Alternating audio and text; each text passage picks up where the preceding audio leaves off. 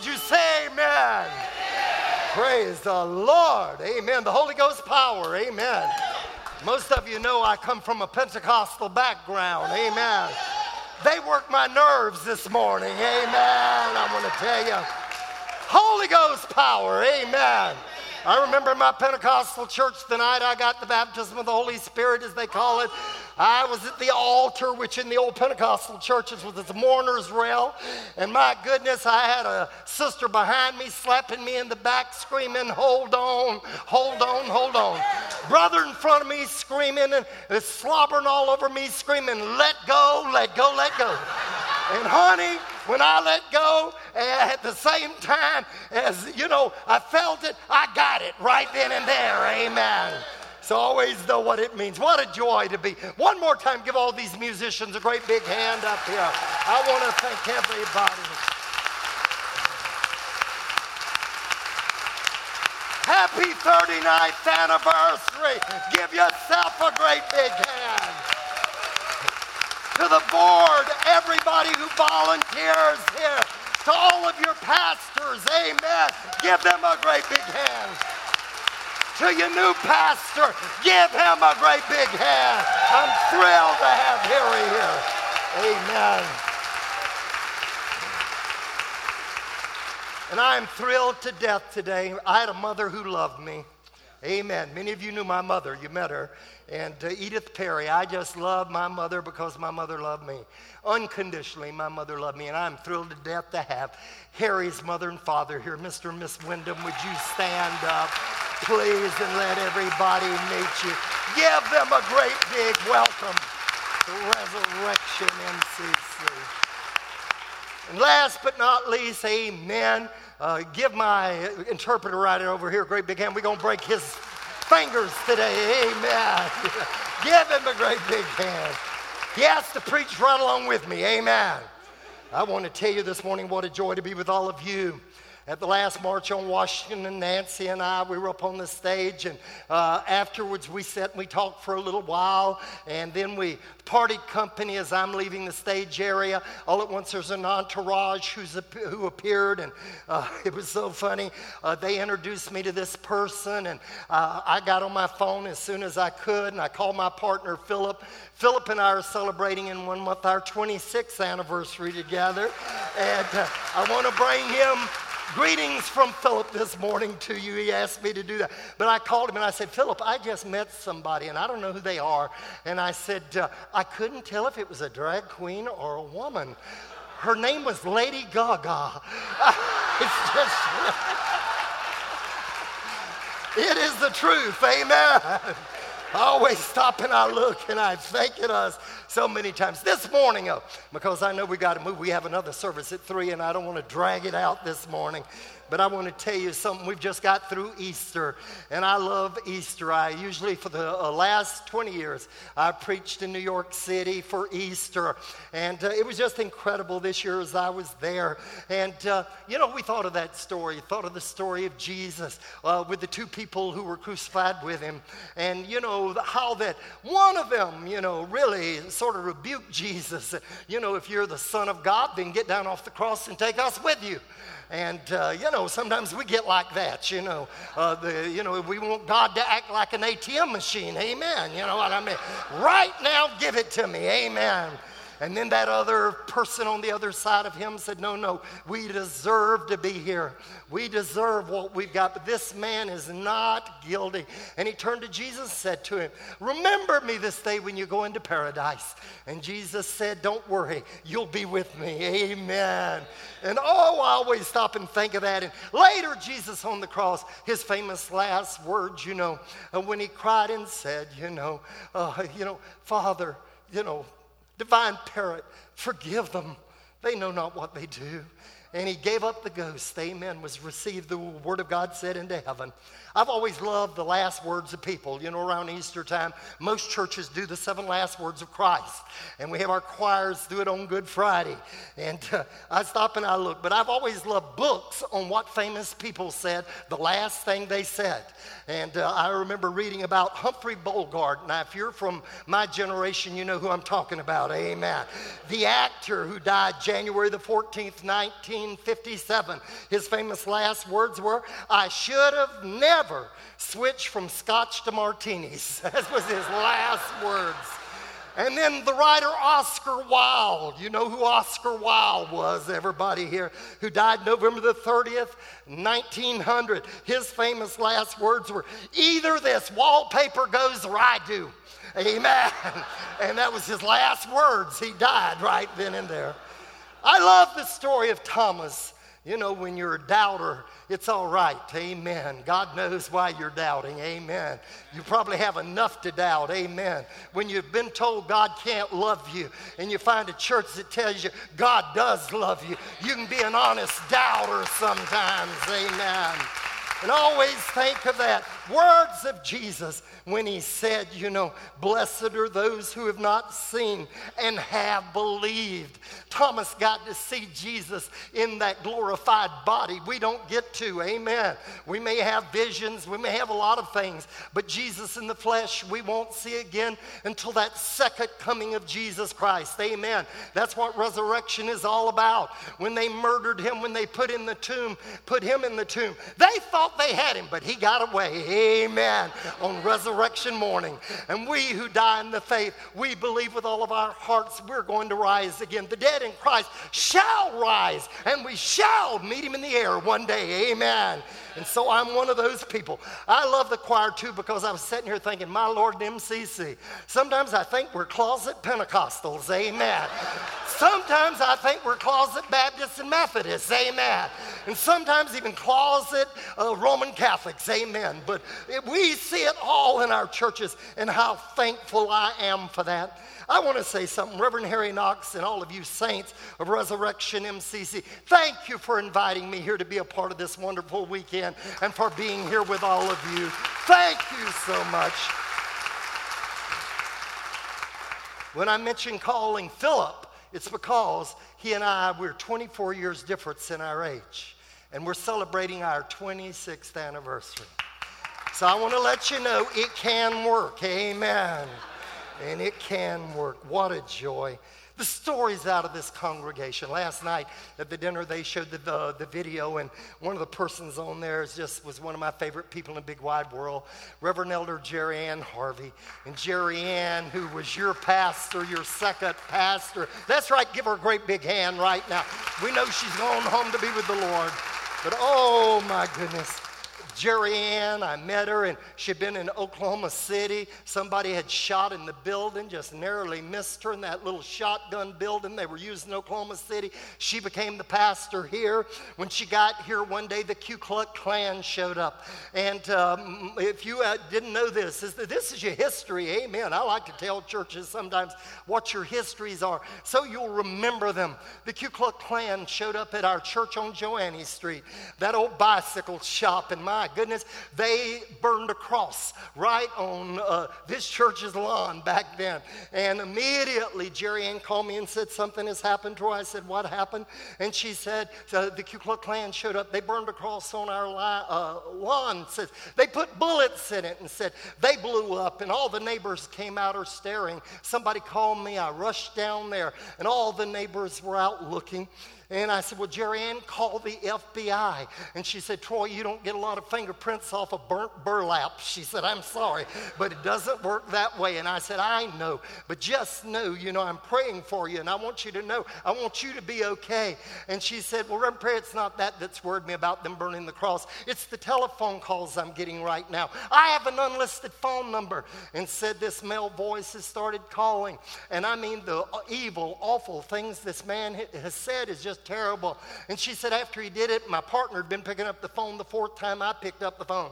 And immediately I let him talk. And then I clicked on the phone and said, Operator, have you had enough time to trace this call? And she said, I hung up. She said, within 30 seconds, that male came back on the line and said, Don't try that with me, and used the B word for a woman that they used to do years ago. And says, I work for the telephone company. I know how it works. Well, she broke down crying then. I felt awful. I thought, oh my God, somebody working for the phone company is calling her. This has happened. And for I thought, oh, sexist me, I said, Jeri Ann, I want you to get four male members of your church. Get them over there now that can take care of you. With that, quick crying. I was met with dead silence. And then she said to me, Four male members of my church, I've got four dykes here who can whip anybody. She said, Don't worry.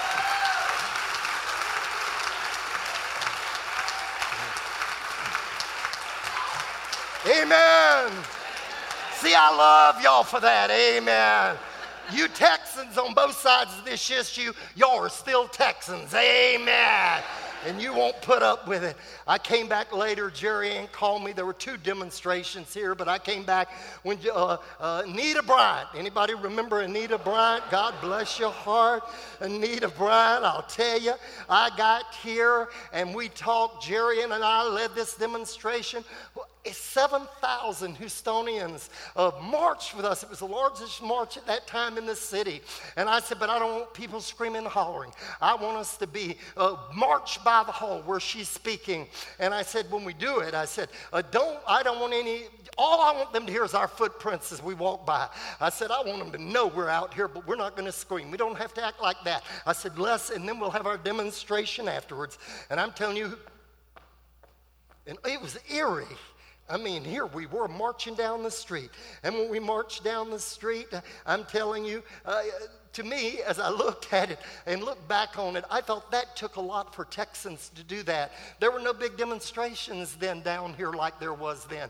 But Houston, you won my heart, my Lord, as we walked down and as we did that demonstration. I want to thank you too, because, you know, Houston, Texas, when I came here raising money for California after we had lost everywhere else in the country, we knew if we couldn't stop it there, it was not going to stop. And we came here here in this city gave us one of the largest amounts of money that we raised from outside of California. It was Houston, Texas. I've got to tell you something. HBO just came and interviewed me. They're doing the Anita Bryant story. And uh, they interviewed me about what had transpired and happened, about my going to Florida, about Houston, about everything. And uh, when I finished and he finished two hours later, he said, Well, Reverend Perry, I've got to tell you something. He said, uh, I said, uh, Where does she live now? And he said, Well, he said, I'll tell you the story. They said, She and her second or third husband, I can't remember what she told me, but says, uh, She, you know, they, it's very interesting. They sort of become the Bonnie and Clyde of the Midwest. I said, What do you mean? Well, they've sort of left, and it's a matter of public record, leaving money unpaid. Where they go to? And uh, he said, But you won't believe this, Reverend Perry. And this hit it for me.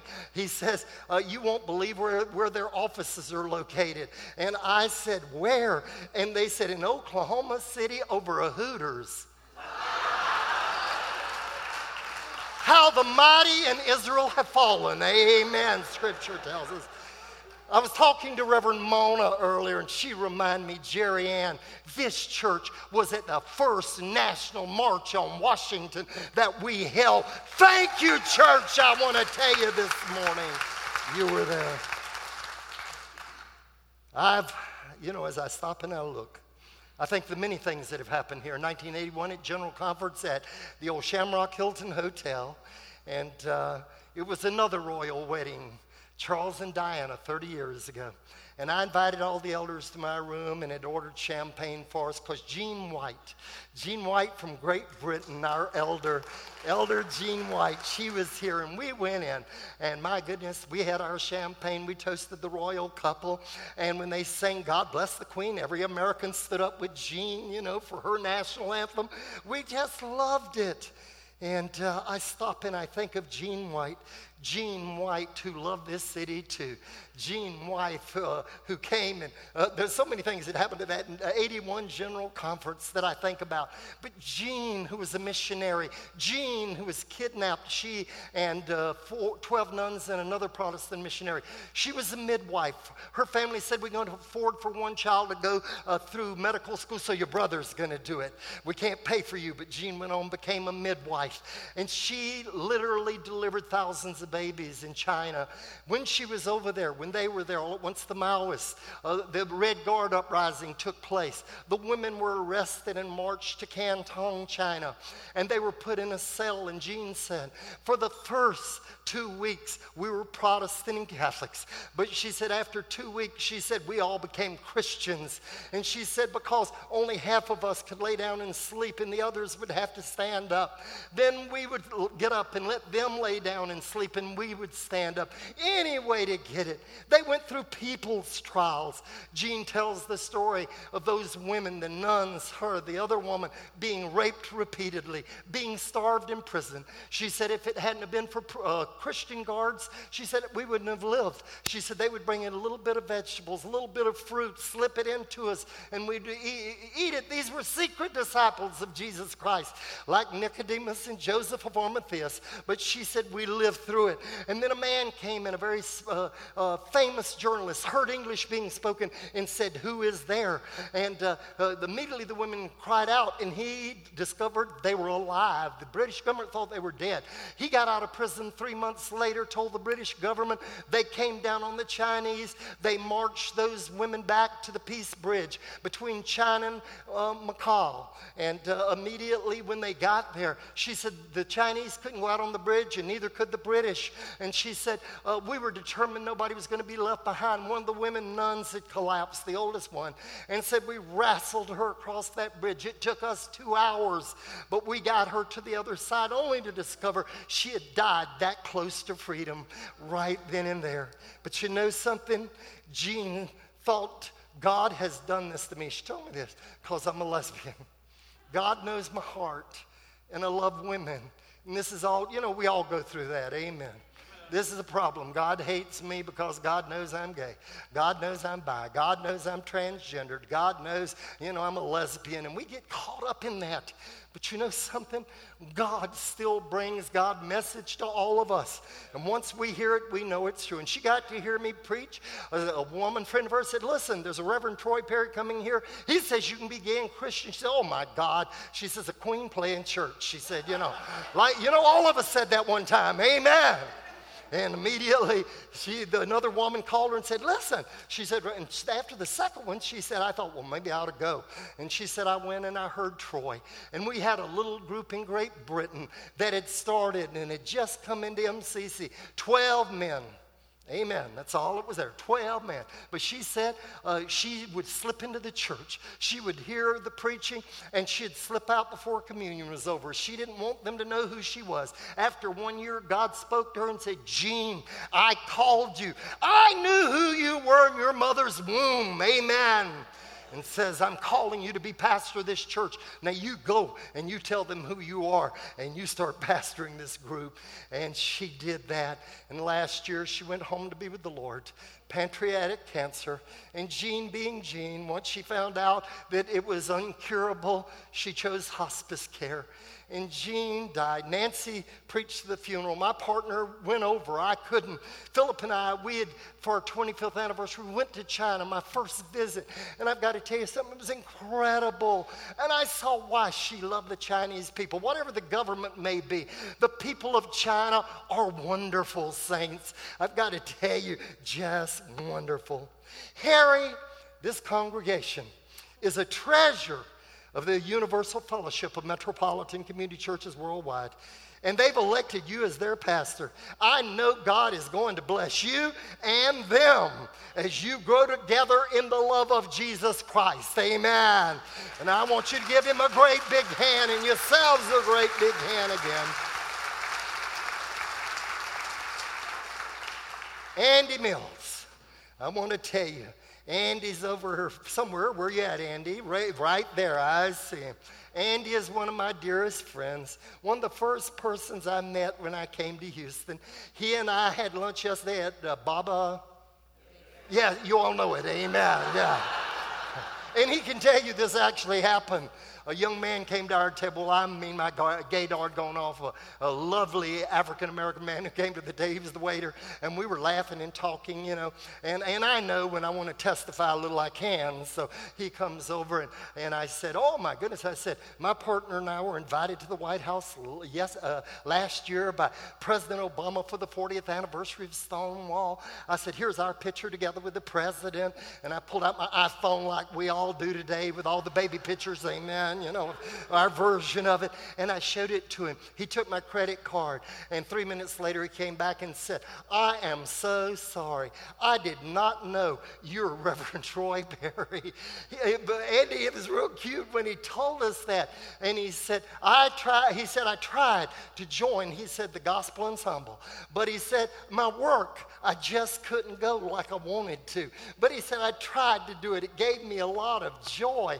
He says to go there. And he said, but work just wouldn't let me in, Reverend Perry. So I say to you, Houston Church, keep doing what you're doing. Know the resurrection is real. Know during this season that God lifts us up just as he did Jesus. And it's not over till the fat angel sings. God bless you this morning. Amen.